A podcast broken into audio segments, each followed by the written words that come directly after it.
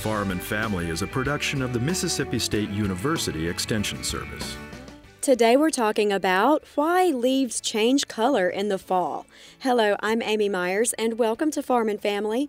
Today we're speaking with John Kushla, Mississippi State University Extension Forestry Specialist. John, why do leaves fall off of the trees this time of year? Amy, deciduous plants are those perennials that drop their leaves in the autumn, giving us the nickname fall for this time of year. These plants have what we call expendable leaves. They are broad and thin and succulent, but because of this, they do not resist freezing. Evergreens, on the other hand, have very well made leaves that endure through the winter. Many have needle like shape and waxy coatings and fluids that resist freezing. Some may even be retained for more than a year, such as with pine or southern magnolia. So, why do leaves turn color? Chlorophyll is the molecule that enables plants to combine water and carbon dioxide to make sugars through photosynthesis. Chlorophyll absorbs light in the red and blue range, and so green light is reflected and the leaves appear green. In the fall, though, deciduous plants start preparing for dormancy. To reduce moisture loss, deciduous plants form an abscission layer at the base of the petiole or stem of the leaf. This reduction in water flow to the leaf stops chlorophyll production, and sunny weather further reduces the amount of remaining chlorophyll by breaking it down.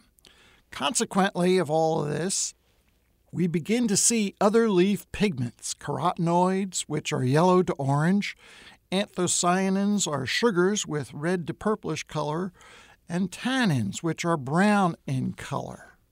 So, what triggers the leaf color change? Although we respond to the cooler temperatures this time of year, plants are responding to shorter day length.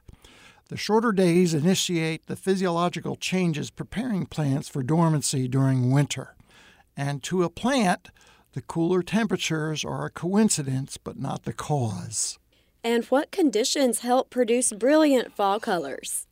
Warm, sunny, dry weather and cool nights will produce the most brilliant fall colors. This enhances sugar production, but the cool nights restrict sugar flow out of the leaf. On the other hand, cloudy, rainy fall weather tends to reduce color intensity. Summer droughts can affect soil moisture, which can delay fall coloration in general. So, what else accounts for the different colors in fall? Beside the physiological changes going on within every plant, each species has its own particular fall coloration pattern. Black gum, dogwood, sourwood, and sumac are usually among the first species to turn color, whereas oaks tend to turn later. Cottonwood, hickories, and yellow poplar turn a golden yellow. Dogwood and red maple become brilliant crimson or scarlet.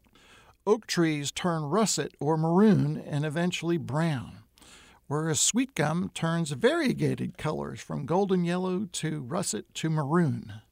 Now, where and when is the best viewing of fall colors in Mississippi? Go where there are mixed hardwood forests.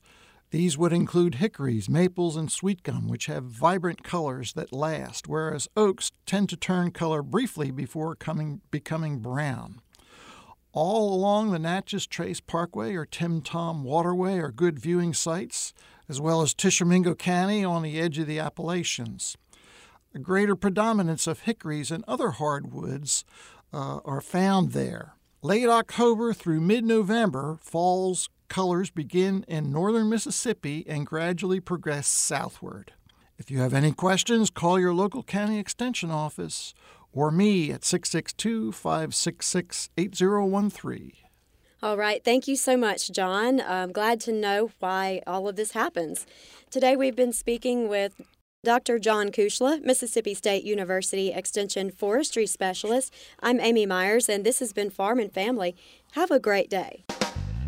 Farm and Family is a production of the Mississippi State University Extension Service.